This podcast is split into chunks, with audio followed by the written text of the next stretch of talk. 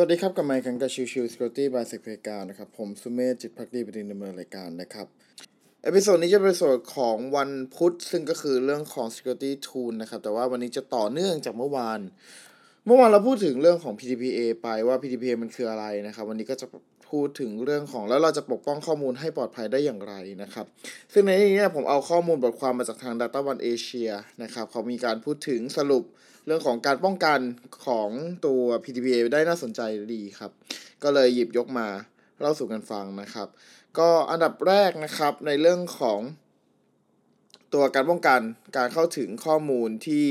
user อุตสาห์ที่จะ consent ยอมให้เอาข้อมูลไปใช้งานได้เนี่ยดังนั้นสิ่งหนึ่งที่เราต้องทำเลยก็คือเรื่องของ user responsibility หรือก็คือการกำหนดหน้าที่ความรับผิดชอบ ของผู้ใช้งาน เพื่อป้องกันการเข้าถึงข้อมูลส่วนบุคคลโดยที่ไม่ได้รับอนุญาต การเปิดเผยการล่วงรู้หรือการลักลอบทำสำเนาข้อมูลส่วนบุคคล การลักขโมยอุปกรณ์จัดเก็บ หรือประมวลผลข้อมูลส่วนบุคคลถือเป็นส่วนที่ผิดทั้งสิ้นนะครับ ตามกระบวนตามกระบวนกฎหมายนะครับดังนั้นเนี่ยถ้าสมมุติว่าเรามองจริง ๆ แล้วเนี่ยการส่วนหนึ่งที่เลยเป็นเรื่องของการที่จะจัดการเรื่องของตัวข้อมูล นั้นเนี่ยเราต้องมีการระบุอย่างชัดเจนนะครับ ว่าตัวของแพลตฟอร์มของเรานั้น เราจะเอาข้อมูลเหล่านั้นจะไปทำอย่างไรบ้างแล้วไอ้ข้อมูลที่เราจะเก็บมีอะไรบ้างประมาณนั้นนะครับ นั่นคือส่วนที่เราจำเป็นจะต้องบอกให้กับทางผู้ที่เข้ามาใช้งานเว็บไซต์หรือเข้ามาใช้งานระบบของเราเนี่ยต้องรับทราบถึงข้อมูลเหล่านี้นะครับ ส่วนที่ 2 จะเป็นเรื่องของ logging หรือว่าหรือก็คือประวัติการดำเนินงานการใช้งานการเข้าถึงต่างๆนะครับ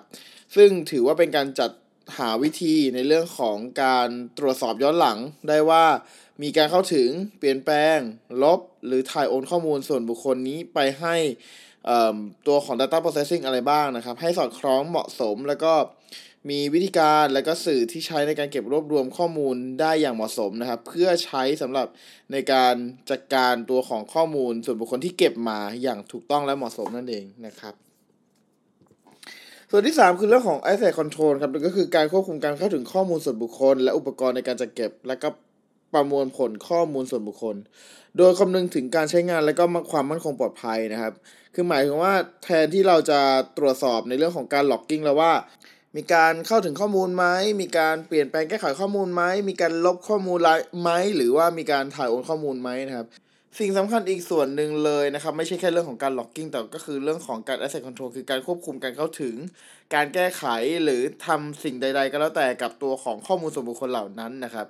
ซึ่งเอ่อไม่ใช่แค่เรื่องของการเข้าถึงข้อมูล จะรวมถึงเรื่องของการจัดเก็บอุปกรณ์